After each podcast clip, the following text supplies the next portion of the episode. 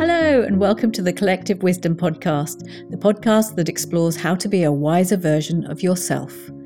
This is a podcast that helps you to tap into your own inner wisdom and find the answers within you for how to live your best life. I'm your host, Kat Preston. I'm a certified life coach, and I help people to turn down the noise in their heads and tune into the wisdom in their hearts. Every week, I'll be asking my guests to tell their stories about what they've learnt along the way and share some of their wisdom with us. I'm so thrilled you can join us. Hey there, my wise friends, and thank you so much for joining me on Collective Wisdom, which this week is a bit of a personal one, as I have my brother in law, Anthony Brum, joining me. Ant, as well as being a structural engineer, is also a creative writer and has two novels to his name so far. So I was really thrilled for him when recently he was selected to have one of his short stories read out on the radio. Love, Loss, and a Library is such a great story that shows just what a difference a little bit of empathy and kindness can make in the lives of others. So it was a no brainer that I invited Anthony to tell me all about it. And we also included a recording of the story for you to listen to after the interview. As you'll hear, with three children and a full on engineering role, it's not always easy to carve out the time to do these projects, but as Ant said, it brings him such joy that it always makes it worth it. He also talks very touchingly about his parents, and in particular his mum Gabe, who is now 90 and having some health struggles. I really hope that when she hears this, it will lift her spirits and be a source of pride for a job well done on raising her own children. And as ever, having shared stories, I now know where Ant gets his own generosity of spirit and willingness to see the best in people. Enjoy.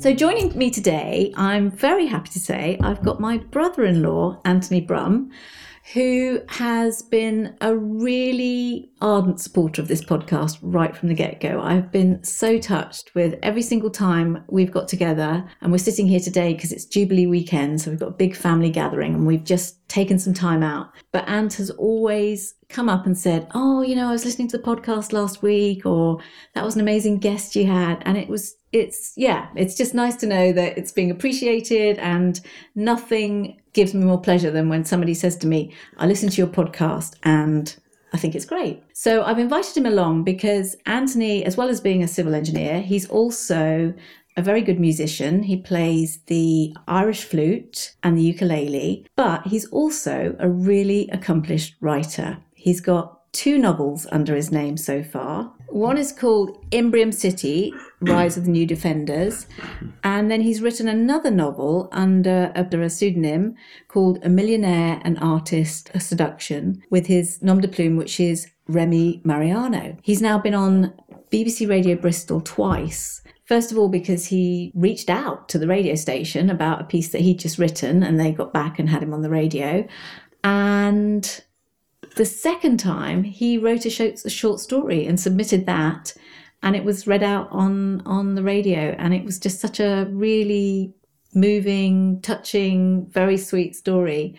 So I'm thrilled to say that he's here today to talk to me about writing and creativity and how hard it is to carve out the time when you're already doing your job, paying the mortgage with a busy family. So, welcome, Ant. Thank you so Thank much. you very much. And, um, Kat, I'm humbled to be here. I've listened to many of your podcasts, as you alluded to, and um, I feel humbled to be amongst the, the, the company that um, that you've had on, on your. Um, on your podcast. No, Thank you you shouldn't much. feel humbled at all because, as you know, there's a lot of it is about, you know, I like to look at it as life as a sort of like the wheel of life. You know, sometimes we talk about health, sometimes we talk about spirituality, sometimes we talk about creativity, but it's it's all the things that go into life to make it a little bit more whole and happy and how you can live your life with intention and purpose. And I think for me, the backbone of that is creativity in all its shapes and forms. You know, there's so many. I think the thing that distresses me most is when I hear people say, Oh, I'm not creative.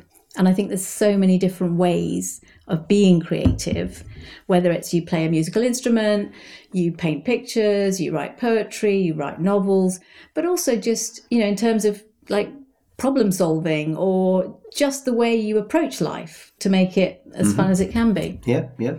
So, what would you say was your intro into the writing? How did you get started with it? So, from as long as I remember, I've always wanted to write. As a child, I, I read um, avidly, and it was always a bit of a, a burning ambition. So, one day, I just decided I will write a book. I sat down, I wrote a book over the course of about a year and a half, something like that, and it was pretty terrible. It was. Um, as I was writing it, I realised this this really isn't very good at all. But I, I decided that I, I would get to the end of it and I would use this as a learning exercise, which it most certainly was. And at the time, I started going to um, uh, the odd writing workshop and reading books on the craft of writing and all this sort of stuff. So I got to the end of this uh, manuscript, finished it, um, and that is probably on a hard drive um, on a USB stick somewhere and printed out under my bed and that's where it stayed for the last six years or so. So then, um, that So, you did that, totally alone. You weren't part of a writing group. I did that or- completely alone. It was just something I felt I wanted to do. I wrote um, it was a children's novel, and it was something along the lines of um, it was a little bit tongue in cheek. Terry Pratchett, uh, a local. Um, museum has somehow managed to obtain a part of the Large Hadron Collider, and they've inadvertently formed a black hole, and my protagonist got sucked in, and they were sort of swept around all this sort of stuff, and, and, and had an adventure and came out of it. It was a bit not a bad premise actually, and I, I might I might revisit it in, in years to come. But as a novel, there there were certain things very much um, there was too much wrong with it, and I would say one one of the big lessons I learnt in that is um, your protagonist your protagonist must always drive the plot. And I found my, my central characters were being swept around by events, and that's not how it should be. If you want if you want the action to take place um, on, on a meteorite sort of coursing through the universe, then your character should decide that. If you want um, the action to take place in a, a mansion in Italy, then again your character should decide that. Uh, the, the main character should always um, uh, drive the plot, drive the story. So anyway, I wrote that. Um, write, writing a, a novel, even if you don't go back and do the editing and, and all the rest of it, and you, you don't publish it, it's still a tremendous uh, effort. Yeah. So it was a little, a little while before I had another go, but I did. Again, a, a year or so passed, and um, So, how many words are we talking for a novel? We, uh, I would imagine that one was around about forty-five thousand, wow. something of that. So I, I set about come up with some more ideas, and um, I wrote the next one. And that one I did feel was, was good enough um, to be published. So I wrote that. This is all on my own. No, no beta readers, nobody, no writer groups, nothing like that. And at the time, I had a very young family. I think we had just the um, the two children who were who were babies, uh, and that was tough. And I found myself, uh, like you talk about finding your flow and all this kind of business, that's what you've got to do. You've got to ignite that burning ambition to finish that novel. That's the only thing that pulls you through. And I found I was getting up at sort of six in the morning at weekends and sitting down at the end of the bed with my little light on and writing my novel because I knew I only had an, an hour or two before the kids come in and that was it. That, that was my day. So it was a, it was a long old slog. But um, I did finish that and I thought, well, this is great. I've got a novel now. I've Yeah. written a novel, but it's not the the you- you're not quite finished there till till you publish. So I'm thinking, well, how do I do that? So then um, the next thing, so I learned, is to find myself an agent. So I went on that merry-go-round for about six months, and I did I did all the things according to all the advice. I, I um, found these um, sort of uh, targeted submissions to literary agents that um, specialise in children's literature, the, the sort of things. And, and of course, I was reading books um, in the genre all the time anyway, because uh, you, you've got to uh, immerse yourself in that. I will put, say, five submissions out, and then as the rejection emails came in, or it just got to the point at which they'd say, if you don't hear from us by a certain period, assume you're rejected. Yeah. It would just keep rolling around, and I kept doing that. And I don't know, I must have, I must have uh, written to about um, or approached about a dozen agents, and I was not successful with that. So I thought, oh, well, that's it then. There's my dream crime board. I'll, I'll put that in the drawer. Then a year and a half later, and in, in that sort of intervening period, um, the, the whole self publishing revolution had come about. Wow. So one day I heard somebody on the radio talk about a book they'd self-published, and I thought, well, I've got a book. I've got a novel. Again, it's on my on my um, it's printed under the bed on my on my hard drive. I've got nothing to lose by um, self-publishing. So another learning process. Well, how do I do that? I learn about Amazon and all this business, and then uh, I um, I publish that, and then finally I was a published author, and my dream become true. So that book became In Imbrium City. That was In Imbrium City. Uh, yeah, so that was my first. Um, and I remember, and we read it, and it's very good. And I know because my daughter writes a lot. You know, Hannah. uh, Yes. uh, Hannah writes, and she she actually read it and came back and said, "You know, it's not half bad." You know, we were all kind of like, "Well, do we have to just say nice things about it?" But actually, it's a really well written book. I've, I've had lots of lovely feedback like that, and, and reviews are, are golden. I've, I've had um, not, I mean, none of my writing pursuits have, have brought me any, any great riches or anything like that. And, Yet. and I understand you have to. Um, it takes a very long time to become an overnight success. You've got Yeah. to keep, you've got to keep putting out some That quality such good advice. That's so true.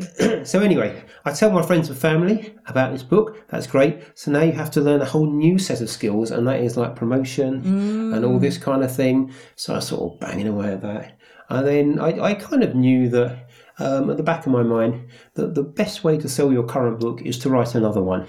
I'm thinking, blimey, you know, it's it's it's, a exhausting. massive undertaking, and also around around work. And I, I love my job. I, I work in um, construction, but uh, um, I work in construction. I'm a senior site engineer for a, a large um, UK um, contractor. Well, they're, they're European, but um, based in the UK in the southwest. And we put up these these wonderful buildings and.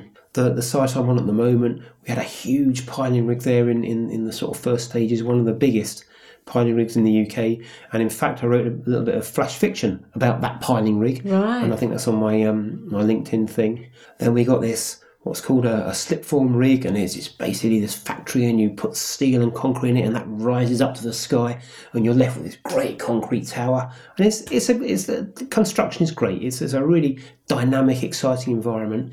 But I find to do my job properly is can be pretty exhausting. Yeah. And also, I have I, I have a young family at home, um, and, and sort of other pursuits, and honestly, to carve out the time to write a book, it's a pretty big hill to climb. Yeah. So once you once you've done one, you're not. I I found in too too great a rush to l- launch into the second one. It, it's it's just a huge huge amount of effort. The writing it, the editing. It's effectively another job. There's a lot involved. Yeah. There's a massive amount involved. So I thought about well, what do I want to do next? And and uh, I was thinking, well, I I know what I've got to do next. I, I need to write another one. so in the course of, um, I'm still going to like book fairs and, and sort of uh, sort of literary events and all this kind of thing. And I went to this one where I, I spoke to this um, um, lady who, who gave me some some really so lots of advice that, that really got me thinking. And one of the things, because I had said to her, look, I've done this. I, oh, I, I had um, a radio interview, interview on BBC Bristol. I mean, it, I opened up a world of things. And I started writing um, science fiction articles for a European website. And that, that went down pretty well. I'm, I'm so very you, proud you of took this lady's advice. She said, "Write what she said- start to put it out there in short form." No, what she said, because I, I had forgotten, I had, I'd done these other writing projects at the time. But what this lady said was, the stuff you're doing is great, because I was thinking, or what I put to her was, you know, I've been on the radio, I'm doing some other things. How do I sell my book? How do I do it? And she said to me, if you want to keep- writing as a hobby, then continue writing for children. But if you want to live the dream and, and, and make some sort of living out of it, you have got to write for an adult audience. Oh. And I took that away thinking, hmm, well, that's given me something to think about. Because Imbrium City is really aimed at that teenage market. Imbrium City is for 9 to 12 year olds, Right. mi- middle grade. Yeah, very much so. Very much so. I was, I was kind of, I, I, I sort of, I was a bit uncertain whether I was going to be a young adult, um, but w- when I wrote it, it, it- it was fairly and squarely at that market. And when you're writing a book, you do need to know what, what you're aiming at. In fact, that was one of the issues I had with my first attempt, which uh, but I, I decided to show you weren't specific enough about your audience. No, you, you have got to know who you're writing for. That that is very important. Otherwise, it's just a bit of a mess. yeah. So, um, I mean, I did do that. I, I had achieved that. So I'm thinking, okay, an adult audience. Um, and also, what, what I had in mind was, you know, I've, I've ticked the box of achieving this lifelong dream. Now, what I want to look at is more the commercial side, and you know, is it is it even feasible to, to make it make a living out of it, or at least get some sort of financial return that reflects the, the months and years of, of you know of effort you put into these things. So I thought, well, what do, what do I want to do? And I thought about um, like a Dan Brown blockbuster or something like that. And you think, well, no, that's like an inch and a half thick. I will never finish it. Mm. And I'm thinking, what other things? And then I came across an article on, on romance. And I thought, hmm, that's interesting.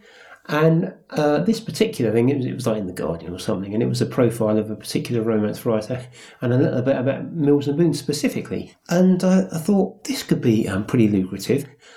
And there are a few other things that are appealing about it. Mills and Boon specifically, but probably all, all the other um, sort of uh, romance publishers. Generally, 50,000 words, that's that's about the size of the book mm. that they do, in, certainly in some of their um, categories. And I thought, well, I've just done that. I've just written a 50,000 word book, so I can do that, it's possible. And the other big appealing thing was you don't need an agent. They, they will welcome um, unsolicited manuscripts, they're called. So I thought, well, why not? I'll give it a go. So I um, immersed myself in romance. I read about a dozen Mills and Boon books, and also um, also um, other independent books because I'm, I'm now part of the independent publishing world. So I, I you know, there's I mean, romance is a massively popular um, genre, yeah, and it's always it's it's given a bad name because it's uh, um, seen as a bit lowbrow compared to um, you know other genres, and it's completely unfair. Is it true that it's written to a formula? You know, it's like. Well, now that that is interesting. As a romance writer, I will defend the genre of romance. People say, or to, to answer your question, if you look on the Mills and Boon website, there are certain things they are looking for. Um, and that is like conflict between the characters. They, they don't like secondary characters and this kind of thing. But the it is not formulaic. No, I, I would not go along with that. But there are certain expectations that the romance reader um, expects. Some of that is, it's got to be um, the two characters, they, they don't like secondary characters. It's all about that passion and that conflict and that intense writing about the, the sort of dance the two characters play. Do they love each other? Do they not? Blah, blah, blah. The main one, and the one that the, the genre gets maligned for, is um, it must end in a happy, happy ever after. ending, of course. It must be a happy ever after, or a happy for now. Uh, so for Mills and Boon, it has to have a happy ending because I'm going to tell you a story. Because romance, romance in general, it must have. I was just reading a book called Bittersweet, which is by Susan Cain, and it's all about. It's called Bittersweet sorrow how sorrow and longing make us whole and she goes in all sorts of directions around how creativity really is taking our pain or our sense of loss of something and creating something beautiful out of mm-hmm. it. That's that's one of the sort of main frames for. And in it, she tells a story about there's a, a, novel called Bridges over Madison County. Okay. And there, the two protagonists they have an affair, and then and it lasts for four days, and then they decide not to run away together. So you could argue it's not really a happy ending because at the end of it, she stays in her marriage life and he goes off. He was a National Geographic photographer and he goes off and he sends her an album at the end of their lives of the photographs that were inspired by that moment in time. And okay. I guess you could take away from it. Can also. Oh, yeah, yeah, oh, no. So, but but but apparently, so it sold 12 million copies straight mm-hmm. off, and there was lots of debate about whether that was a happy ending or whether it wasn't a happy ending. Okay.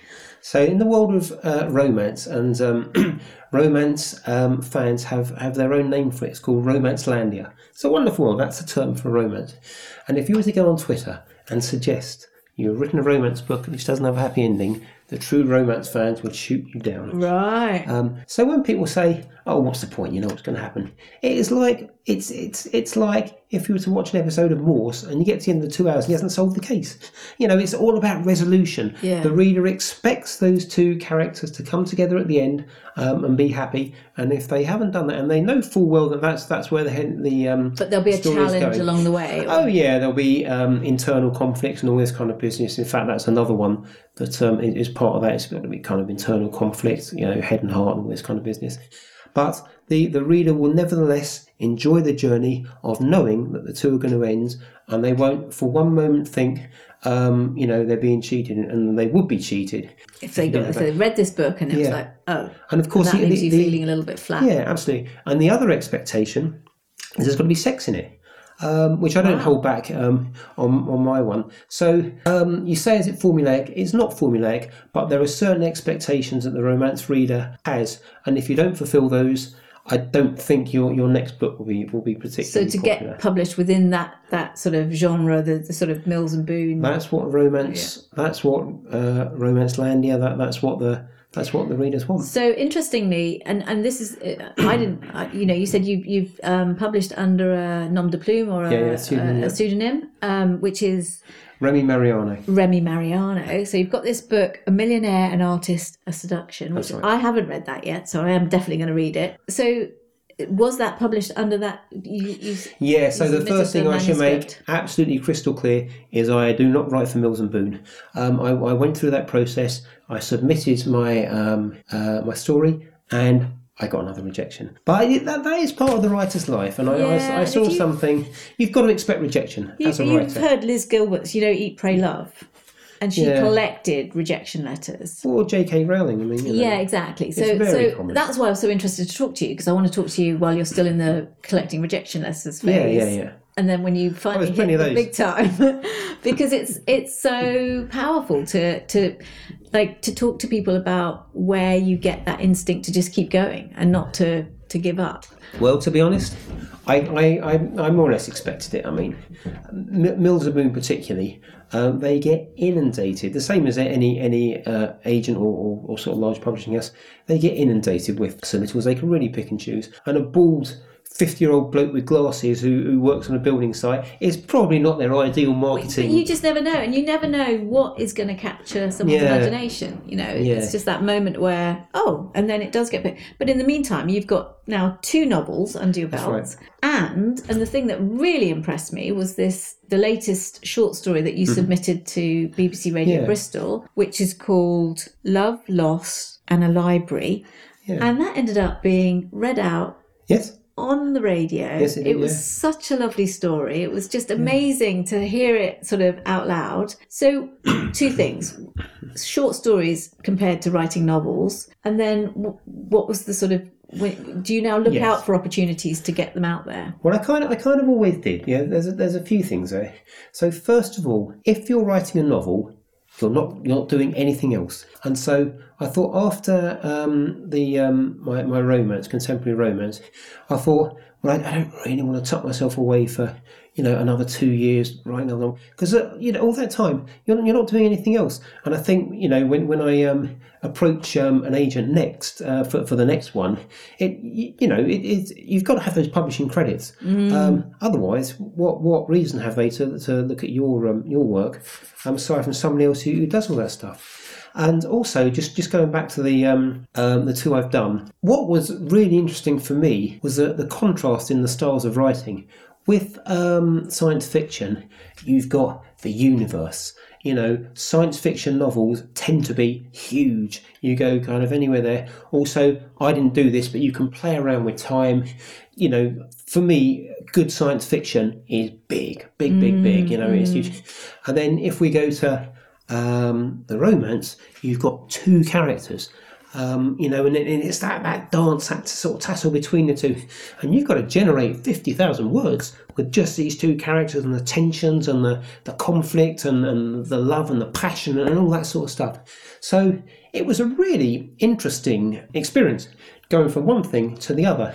And I will find with. Um, science fiction thing, I'm sort of plodding along. And a good writing tip is when you're when you're writing that first draft, don't go back. Just keep plodding through that first draft. Get that story down. Don't waste time with research. Don't waste time with punctuation and all that sort of business. You just need to kind of plow ahead and, and get that story down. And you can always come back. And I find that you know what what will be um, like a, a good sort of um, plot twist or or you know the, the way I want to tell the story is if I have something here, if for example I want a gun behind the wardrobe, then I make a mental note that, or I make a note in my book from the next draft, some some secondary character can put a gun behind the wardrobe or something like that. So when I revisit that, I can put that in, and you're a god. You create, you know, Yeah, you, you, yeah. you you create this story.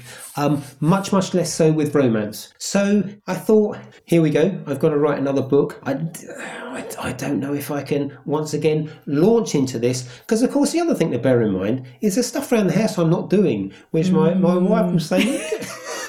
you know, when we finish this, we've got to like, you know, Okay, it's all right don't you know, going off fix the toilet writing. or paint the wall or something like that. You know, I, I tuck myself in, in in my sort of room like for hours at a time, weeks, months, years.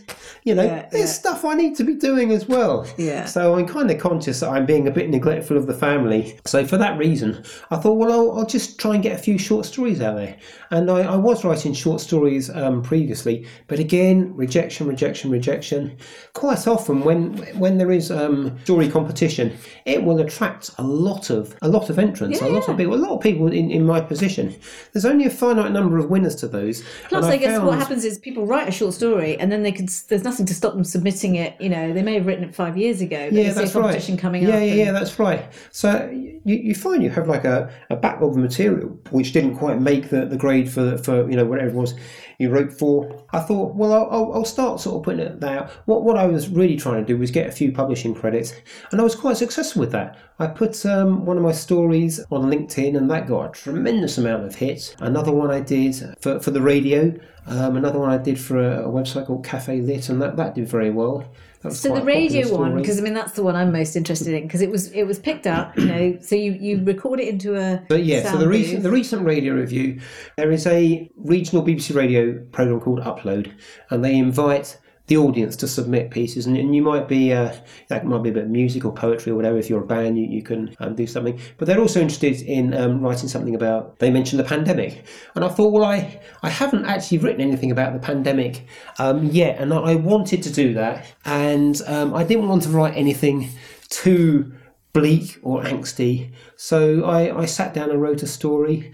And the, the, the story behind that story was I remember, and, and I, I spoke about this on the interview, I remember seeing something on social media just before the pandemic, and it was about this woman who she would, when she, when she uh, read a novel she enjoyed, she'd write an inscription in the book and leave it somewhere public, inviting other people to, to look in this, you know, saying, Yeah. well, that's a, that's a really nice idea you know, write a book, write something, and leave it for the next person, and leave it on like a park bench or something. So the first thing you do is pick it up, see, like you, you know, this is this is a gift to you. Yeah. Please, please do the same sort of, you know, sort of pay it forward type thing. So that was that's why it was kind of like kicking around in my head. And also near where I live, um, on my my jogging routes, there is one of those um, phone boxes which has been converted into a library, a sort of book exchange type Yeah. thing. So I sat down to write this story about the pandemic, and those two ideas somehow gelled, and I wrote a story.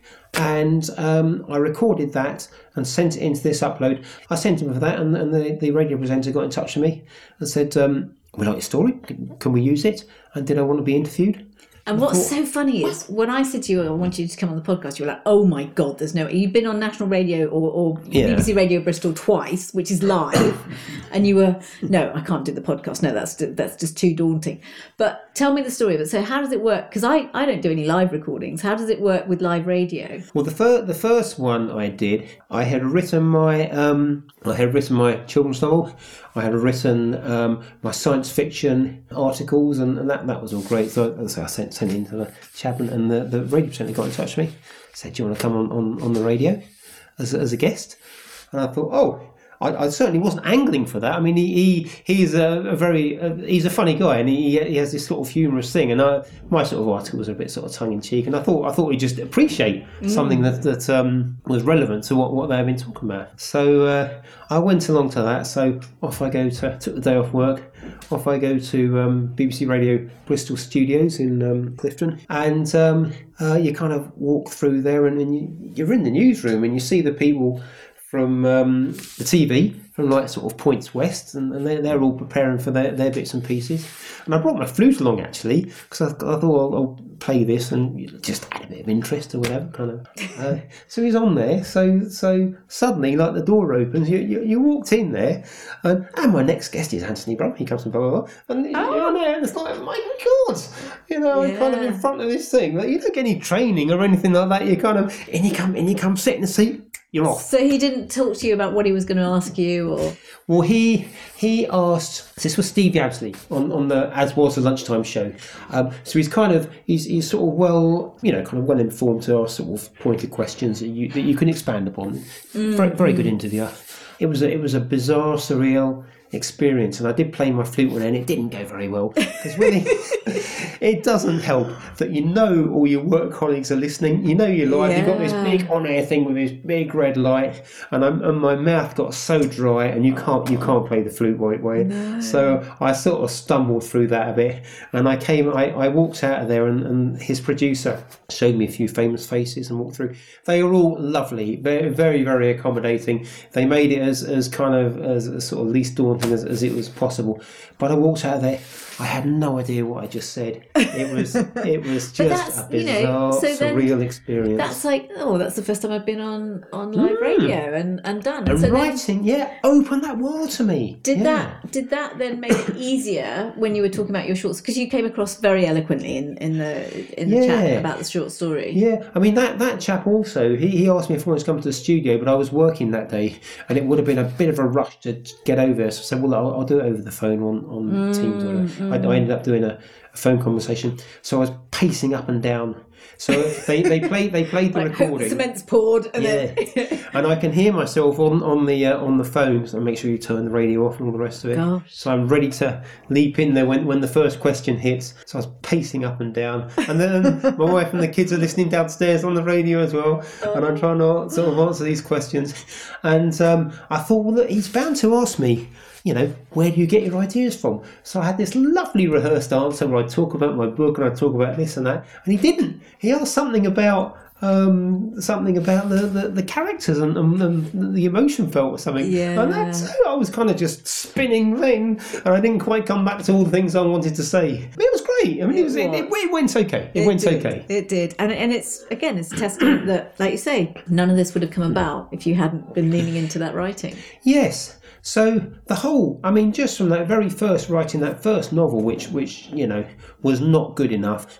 From there, I've done that. I've, I've written and published um, two novels subsequently. I've done these. Uh, um, these articles for the science fiction website. I've done um, some pieces of, of flash fiction, which I think I've put on LinkedIn. They're sort of construction related.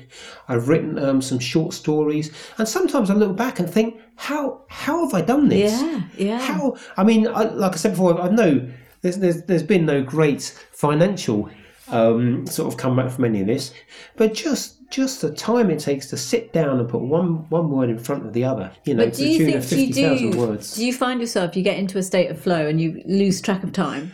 You, you've you've kind of got to. I mean, what the difficult I find is it's very difficult to do that after you've done a day's work and you're tired, mm. and then other distractions and commitments.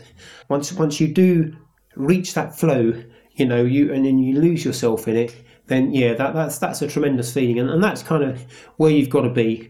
Um, but there's there's no there's no denying it's difficult. Yeah. Writing is hard. It's it's really really hard. And if you find that you're still you're still working, because I found when I was working each evening to try and finish that, that first one off, I found that um, I was exhausted when I went to bed. The kind of the, the mental effort required to do that, and also in front of the screen, all the rest of it, it's it's it's massively difficult. Neil Gaiman. Um, and I think other other um, writers have said, you know, it, it's kind of akin to you're driving sort of through the fog at night with one headlight sort of um, out or whatever. You, you know, you're driving ever so slowly down this road, but you can make that journey. Every now and then the fog will lift, and you see the path ahead, and you sort of carry on. But it, it is it is tough. It is Yeah, tough. yeah, it takes a, a tremendous amount. And it effort. takes that consistency, just showing up, to just keep showing up. yeah. So you've talked about the challenge of just getting it out there, just getting carving out the time, making it work. But on the radio, you said you're part of Thornbury Writing Group. Yeah. How much does that play a part? Just having that structure of like meeting up with people and it's a very good support network. That definitely helps the process, Mm, you know, because we, we, we kind of we're, we're sort of passionate about it. We all we all bring our own sort of you know sort of games to the well, table. just it's just nice knowing that there are other people out there who are yeah same sort of thing. You know, not necessarily that they've been published yet, but they're sort of on that path and yeah. peer review of, of your writing. Because one of the things I should say is when I when I first published that Imbrium City, that, that my, my first novel, I was so proud of myself because I did it from nowhere. Yeah. I knew nothing about any. I, I didn't I didn't know the writers' circle at the time. I'd started going to the odd workshop, but I hadn't really. There's there'd been no networking. There were some pretty fundamental errors I did make with it actually, which I. Um, I didn't, for example, understand the importance of having a professional cover And um, the lady I met at the literary festival put me right on that. So I was- still making some some pretty big blunders, but still I'd, I'd, I'd achieved that goal. I think it's one of the proudest moments of my life, to be honest, that I, I managed to publish a novel. Yeah. You know, And so it should be. starting absolutely from scratch with no help from anybody. But now, as, as you get into it, you know, the, the more you kind of find yourself in, in, in kind of environment, then you, you kind of you gravitate and you attract other people that um, that are like-minded. Yeah, absolutely. So I would urge people to. Um, anyone who, who is in, in this sort of position to, to find a writing group, the, the support and the, the feedback you get is invaluable. Fabulous. You know, we we got together because you have always been very kind and given me such positive feedback about the podcast. The podcasts are excellent. And what, They're really good. well, yeah, and I love doing them. You should be proud of them. and it is. This is the this is the body of work I am most proud of um, because it's now what we episode sixty three and how many thousand downloads or where have you had? and just hitting nine thousand downloads. Wow! And yeah, when you when you put it into numbers, you're like, Wow. I don't even know how many people that means, but just knowing that it's definitely finding an audience. It's finding people who like to listen to these sort of stories. Um, so yeah, that act of simple kindness. What came up for you when I started to ask you about an act of kindness? Yes, an act of kindness. That's interesting. I put quite a lot of thought into that, and I asked, I asked uh, my oldest son Toby. Toby, what's, what's what what could be a, an act of kindness that sort of really impacted me? And he said, "Well, I, I just got you a beer when you asked for it." well, that, that's good, Toby. That, that is good. I need something a bit more profound. And then I started thinking about Cameron, my younger son, and he he buys the most thoughtful gifts. There was one occasion where um, I was struggling with a story, and Father's Day was coming up. He went on the internet because he was only about I don't know eleven or twelve at the time. He bought me a fountain pen. What a lovely! That's the most thoughtful present I've ever received. Oh, that's so. And gorgeous. also, also, this toward the end of last year, I had a very heavy night out, and I decided to stop drinking. And um, that's that's another story for another time. But um, again, he uh, at Christmas he presented me with a lovely. I won't say the name of the manufacturer in case anyone gets into trouble. He presented me with this lovely sort of set of low alcohol beers with a gift glass and all, all the rest. And I said, "Well, how did you do this?" And he said, "Oh, when when he ordered it, he ordered it on his GoHenry card, and then he, he, made sure he was in when it was delivered. And the delivery man said, "I need I need a." Uh, I need a name, mate. I can't just give it to you as beer. Even though it's alcohol, the, the policy is you're still supposed to not give it to a minor. supermarket deliveries. No. So he he um, he pretended that my name was Cameron, having bought it himself, and he gave him my date of birth and basically fraudulently sealed the deal. Oh my word! thought- How clever! So I thought That again, what a lovely, thoughtful gift. So I was thinking about that, and I kept thinking about family and and, and my parents and, and this kind of thing. And I, I'm tremendously grateful for. Um, the upbringing that, that my mum and my dad gave myself and my sister. I look back it, I think I, I had a good childhood. Yeah. You know, I, I, I had a happy childhood, friends I didn't find school too traumatic or anything like that. And I was thinking, well, I- is there a, is there a single instance there where there was a particular act of kindness? And I sort of come round to the um, idea that it wasn't the kindness directed towards me. It was the kindness that I saw my, my mother show in her 25 years of childminding. From my from my, my earliest years, my, my mum was a childminder. That the house was full of kids of all all backgrounds, all races, of this kind of thing. This was the upbringing that, that you know that, that I remember. And also, these were in the days where regulation was was just coming in, or it was kind of being ignored. And there's no way that the uh, childminders these days would have the number of children that, that my mother looked after. Yeah. And she she loved every one of, of those kids, and she would go above and beyond. There was one chap, and he was pretty much a single parent, and she'd get up early to take his child. There were there were kids that we'd have sometimes over weekends because the parents had difficulties. There were there were you know she every one of those children she she sort of loved and cared for, and it, it wasn't all sweetness and light. There were many many many families, and she had these children for, for years and years. They would call her auntie. That that was what. Wow. But there, were- there were some kids in her care that were being abused, and I remember her threatening the um, the parents, saying if, if she found a cut on the ear of one of the kids where the, the, the child, you know, she, she got it out of him that he was he was cut with horrendous. Uh, a tin can that had been opened, and, and the parent took it to his ear. And she she threatened those parents with, you know, if I find another mark on these kids, I'm going to the police or social services. And there were there were a few instances like that. So she um, having a bit of a moment here. Yeah. She um she she just absolutely loved them, and she said that um she was I was talking to her. Um, only the other day, and she said there's some of the kids that went through there, and, and they've they've gone on to become doctors, and she feels immensely proud of Yeah. that. That somehow she was a part of that. So it was that that lovely sort of warmth and humour and kindness, and, and that is the um, that is the act of kindness that I witnessed because it undoubtedly shaped me. And also, like to this day, I mean, my, my mum is 90 now, my, my dad's in his, his late 80s. She her health has been declining for some years, but she still remains one of the most happiest, cheerful, positive people I have ever known. And she, Yeah. I'm having another moment here. And she, she's never happier than with the, the kids are around like my kids. Well, it's a testament and to her that you're such a close family that you still go over there, and Yeah, you know that's- she loves being around the children. Her, her world, if if you you know if, if she if she was physically able, would revolve around those children. And whenever we go down, and I don't go down. I mean, it's such a journey to get down there. So it is quite difficult. But you know that she'll she'll play games all night with the kids, and um, they they love it. It's, it's a lovely lovely thing to see. yeah, Absolutely. So that is my answer. So big shout out to your mum and dad. You have Yes, to say hello. So I'm hoping yeah. that they'll get to hear this. But I know how close you are as a family, and I know how much it has been a struggle for her with her health over the last. Year. Yeah, we've had it. We, yeah, yeah, absolutely. It's yeah, been, um, but yeah, she's obviously a real powerhouse when it comes to yeah. just lending a hand when it's when it's needed. huge, huge heart, huge generosity of spirit. Yeah, yeah, Yeah. and she definitely paid it forward. She definitely Yes, yeah, yeah. instilled that in you and yeah, Colette. yeah, Um, absolutely. Yeah. Yeah, beautiful story. Thank you, thank you for sharing that. So moving on to music, I know you're you're a ukulele Yeah. player. You play the Irish flute.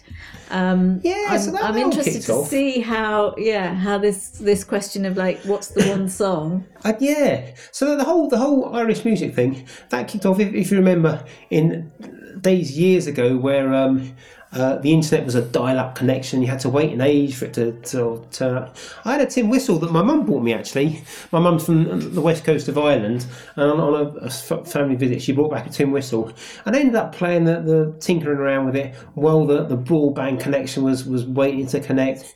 And I gradually got more interested in playing the tin whistle than, than I did, you know, whatever it was I was sort of looking on the internet. And I thought, this this is good. I like this. And so I started looking around for where I could um, develop this um, this interest. And I found the Hibernia Centre in, in Bristol, which is still running to this day in a place called Avonmouth on the outskirts of Bristol. And that um, celebrates, or certainly at the time when I went, all aspects of Irish culture, dancing and language, and, and particularly music. It revolves around the music. And so I came along with, with my tin whistle and I was going there. And, and that was, I've never been particularly interested in football or, or any sports really. And like that, I, that was my, my, my new passion. I got right into Irish music. And from there, I got a, uh, a flute. Um, and I started going to sessions and I was going going and going and going, and it, it was great. It, again, you, you get into these things and, and you sort of discover. well uh, it's clearly you in your blood world, you know yeah. it's where your Yeah, family's from yeah. and So um, to, to, to contribute, you needed to be, be a sort of reasonable standard. And then I found when, when the family started coming along, the I, I had less and less time to devote to the Irish music, so I, I sort of parked it for a while. And I think I became a little bit depressed by the time the Amber, um, a third child, came along. I, I was fine. I was I was I was only leaving the house for work or childcare. And then on Amber's fifth or sixth birthday, somebody got her a little ukulele. So I picked this up and I was sort of having a little strum with this, and I realised how much I missed music. So I, I sort of looked into this and amazingly found out there's this tremendous club called the, the Thornbury Ukulele Jam uh, where I live. So I started going along to that. Everyone should play the ukulele. It's just such a happy, joyful instrument. Sometimes it is people are a little dismissive because it's small. and It looks like a toy, but it, it's it's a it's it's a, a skilled ukulele player is is you know you, you've got to, you've got to put the work in sort of there. but easier to get started than than gu- guitar It's- which i think can sort of Yeah, yeah. Well, the, the really main the, what what I sort of found with the difference between like ukulele and guitar. Firstly, there's less less number of strings, so it's inherently Mm. easier. But also with guitar, Um, steel strings are a little harder Yeah. than the nylon strings you tend to get with the ukulele. So as a, as a sort of a beginner instrument, if you just learn three chords, you know that, that opens up. I think that's the thing. You can get to the point where you can at least make a decent sound from a ukulele without, you know, the hours and hours it would need to do the same. But as well as that, there is something uplifting if you're in a, a room full of people and we're all banging out a Beatles song, and even if you can't play, you're shouting, and, you know, you're singing it. There's something truly uplifting about Yeah, yeah. a good old sing song. yeah, So um, yeah, I've, I've kind of. I wouldn't say I'm particularly accomplished at playing the ukulele, but that doesn't sort of diminish the, the, the, joy of you know. I've got into I got a few of them now. My my current one is this kind of sort of carbon fibre sort of grey thing. It's like a sort of heavy metal thing, and with a plug-in, so I can plug in my little amp and all, all this sort of business. It, it is sort of tremendous fun. So I'm sort of doing that on the side, and I, I, I sort of was clinging on by my fingernails to the Irish music. I did sort of get back into that. So now I play regularly with Tiani Mara. Tiana So Mara. now- so is now we- Irish? Tiana I think it means oh I should know this something to do with nails and it's it's it's it's to do with to do with nailsy where most of the band, Oh, I see. from. Right. expression of, of something which which has got uh, ties to locally where, where most of the guys meet. We we meet up um, uh, every um, two three weeks. And uh, we do um, gigs um, every so often, but I, I'm I'm so glad that I managed to retain that, that, that interest because it's you, you sort of you put the work in, and um, you know it's uh, mu- music is, is a, a fantastic um, hobby anyway. you know, it, it, it, it Obviously you know, brings you a lot of yeah. joy. Yeah, absolutely it does. So when it comes to choosing a song that takes you to a certain place, Oh yeah, I didn't get to that. Yeah. Sorry, yeah, that was a question. That's all right. That's all right. So um, I thought about some some um, obscure Irish thing that nobody would have heard of, uh, perhaps a Matt Molloy track or something like that. But it, that will mean absolutely nothing to any of your listenership. Or Lunasa. I remember once um, my wife and I went on a very um, um, what's the word self-indulgent holiday for me around this is before children around the places in Ireland where there were real big sort of traditional Irish music sort of centres around Ireland and we, we, we happened to go to Dublin and that week the very week we were playing there was a band called Lunasa um, were playing, who were a massive, massive traditional Irish group, and we got in there, and it was just, it was just phenomenal. And we had pretty much front row seats seeing this amazing band, you know, real in- inspirational stuff. But in the end, I decided not to go with any of that.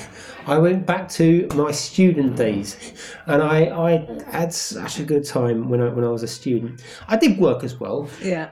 my my sort of student journey was my A levels were, were pretty poor. So I, I went into um, Oxford Polytechnic doing an HND in civil engineering. While I was there, um, they had the, the, the name changed to Oxford Brookes University, and I stayed on a few years, and I left Oxford Brookes University with a master's degree in civil engineering. So that's a journey I was quite proud of. That's pretty good. So you, yeah. you you've got to put in a bit of work to do that. But at the same time, I have I have such fond memories of being a student, and it's that camaraderie. Um, for most people, myself included, you know, you're living away from home for the first time, and you know everyone's in the same boat. No, nobody's got any money, but it's fine because you're all there. You, you meet lifelong friends. I met my wife. Yeah, um, my sister Helen. Yeah, I, I, I met my, my, my life partner there. I did, we had other things. We had a fantastic. I remember the um, the rag hitch to Amsterdam I did once, and my rag hitch partner Hillary. We, we went to Amsterdam and we, we, we made all our signs going around the M25 to Harwich, and uh, we, we went some part of it. I think it was a, a chap driving chickens or something, and he waves off saying good luck, bye bye. And I said to Hillary, "That's the signs? We're supposed to be looking after the signs." And off that chat going trundling around the M25 with our signs in the back, and Oh just such lovely fond memories. And I was never happier than sat in a student bar with my rollies, smoking my roll ups, drinking cheap lager out of plastic glasses, and on the on the um, on the, the stereo will be um, "Sit Down" by James. So that is the one I'm going to go with. It was a massive, massive track at the time, um, and it was a bit sort of student studenty anyway. And that, that is the one because it, it, it kind of it takes me right back there to my, my, my days as a student, which were fantastic. Fabulous, fabulous. Well, certainly is a song we haven't got on the. I know the song very well. It's, it was obviously part of when I was Mm-hmm. growing up too, and uh, a welcome addition to the playlist. So thank you for that. And then, is there a piece of wisdom that you'd like to add to my collection? Hmm, yeah, do you know I struggle with this one as well? Um, I find now the things that light me up, the things that I'm passionate about, are my writing um, running, which you haven't really spoken about. There's not much to talk about, to be honest. It's just something I just happen Put to take up. on and get on with it. Well, it's something that I could take up as, as some sort of activity around having children. Yeah, yeah. Just in, in the midst of that when they're very young, and I felt I was just doing nothing. So I took up running, and that I find helps my, my mental health tremendously. Yeah. I, re- I really find uh, running does does help, uh, you know. and probably that's where all your ideas running, you know. permeate. You know, often writers Yeah. and creatives will say, take a step back from it, go for a walk, go for a I run. just like meditating. I, I never listen to music. I have tried that, and I, I just I prefer I prefer not to. I just prefer you know my own kind of solitary Yeah, thoughts. I go on yeah. and on. And if, if I have done that, I've got some sort of knotty plot thing which isn't quite working. I go for a run, you come back, and then it sort of does resolve itself. Boom. So um, yeah, my, my writing, my, my music, and I only took up the tin whistle. That was the start of in my thirties. Um, all that sort of stuff. You know, I I I, I did all that relatively late in life. So it's a bit of a cliche, but you know, just just try everything. See what see what sort of what lights you up.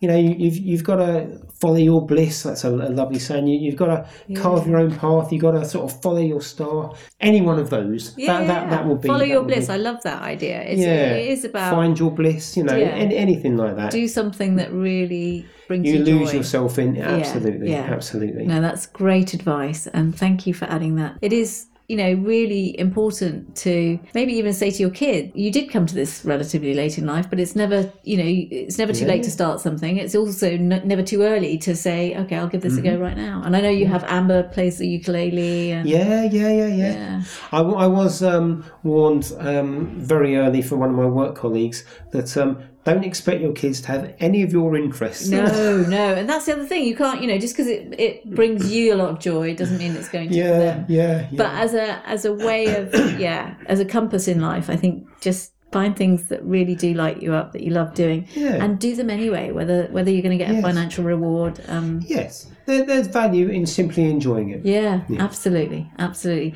well listen it's been a pure joy to have you on the podcast and thanks for being such a supporter of this venture of mine which brings me a lot of joy and yeah thank you for No, it's been plucking up the tremendous. to Thank be you. here Thank you. Thank you very much. It's been a pleasure. bye now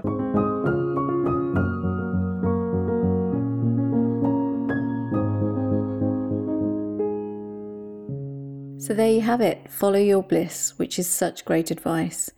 And as promised, I'll leave you with Ant reading out his own story Love, Loss, and a Library. Thank you so much for joining us, and hope to see you next time. Love, loss, and the library. Alice touched the bright red exterior of her phone box with both hands, as if she were about to deliver some bad news to an old friend. At her feet was a large cardboard box, crumpled at the corners, reinforced with several bands of parcel tape. She had just laid the box on the ground, grateful to be relieved of the burden, which seemed to get heavier the further she went. This journey was never easy, and the light spots of rain in the air did nothing to soften her mood. This was a fortnightly visit to exchange books, but today there was something else on the agenda a meeting with a council official with whom she'd had a few terse conversations. She was looking forward to tearing into the officious weasel. She opened the door to the phone booth, or the hub as it had become affectionately known. The handset had been removed years ago and it had taken a liberal sloshing of bleach to decontaminate the derelict, stinking interior. She reminisced about the fleck of paint taken to the DIY store to find an exact match. Blisters of rust were scraped bare, and with a little touch up here and a minor dab there, the finished project was nothing less than magnificent. The shells too fitted impeccably, something had obviously rubbed off from the happy years spent with Frank, and she was grateful she hadn't given his tools away after he had passed. On the floor of the phone booth lay another box, partially stacked with books, with the word returns scribed on the side. These would be taken home for quarantine. Mrs. Joyner? Alice spun round, momentarily startled. I'm Malcolm, from the council. She grimaced. He was younger than she'd imagined, with a kind face, not the bureaucratic desk warrior she had pictured. Nonetheless, there would be no friendly chit chat. She stepped away from the booth and the door swung shut. Only a week ago, she had ripped away the council's formal notice, which detailed their intention to have the booth removed. It currently lay scrunched up on her kitchen table amongst a stack of discarded ready made meal containers and a couple of empty gin bottles. So, this is it, is it? Malcolm's gaze swept up and down the phone box as he opened the door. Wow. Two sides of the interior were lined with shelves containing neatly arranged books, the spines of each faced out in a jolly display of colours. He scanned the titles. That's a lot of books, he said before facing Alice. You'll have time, won't you, to give them all back? Whose are they? They don't belong to any one person, said Alice with a scowl. They're here for anybody who wants to read them, especially at the moment when the libraries are shut. Well, said Malcolm, why can't you wait until the library opens again? Let me show you something. Sanitize, please. She gestured to the door of the phone box. You'll find some gel inside. Malcolm rubbed some into his hands. Pick a book, anyone. Tell me what you find inside. Malcolm frowned, but Julie did as he was told. He opened a novel and appeared surprised. There's some sort of letter here. There's a load of notes, messages. Yes, said Alice, there is. Pick another one. Malcolm carefully replaced the book and selected another. This one also had several sheets of notepaper clipped to the inside cover. He carefully lifted the top leaf, then the next, skimming each entry. Are you telling me every one of these books has got a notepad in it? What's the point of that? The point, Malcolm, is that people like to connect with one another, and at the moment this is one of the few means of contact available. Why can't they just, I don't know, join an online book group or something? Give me that one, said Alice, pointing. No, not that one, the blue one next to it. Alice opened the cover and read. This was a delight from start to finish, and I agree with Betty about the author's description of Torquay. I felt I was there. Beautiful. Alice closed the book.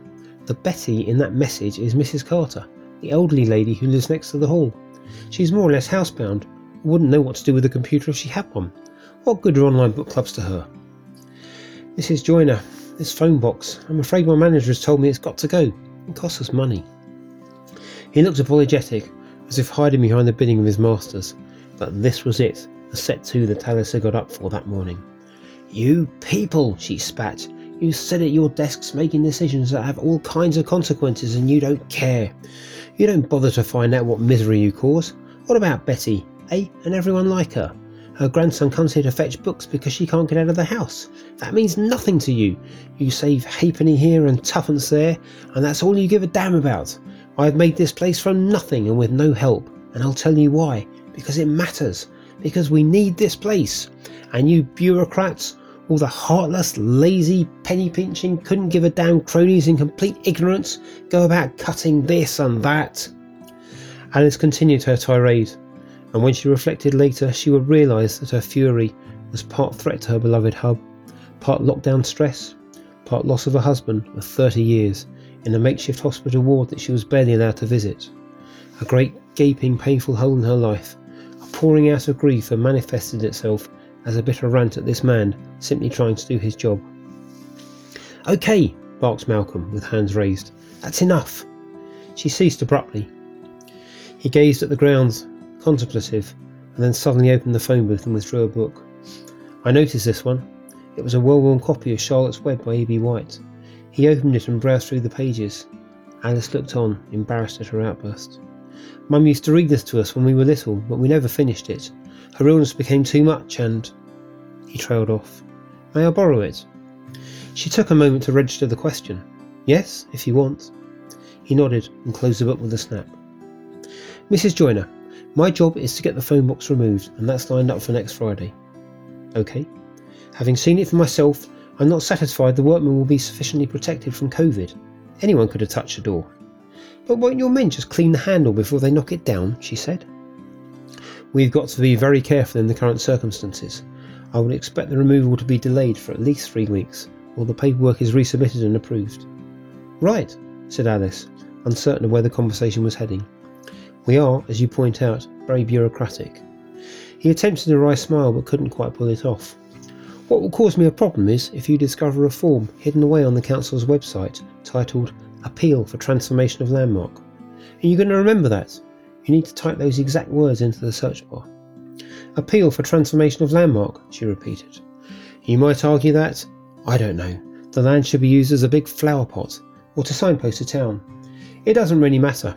If that form is lodged, I should think my hands will be tied for anything up to a year. It'll give you time to find somewhere else. Okay. Malcolm nodded and left.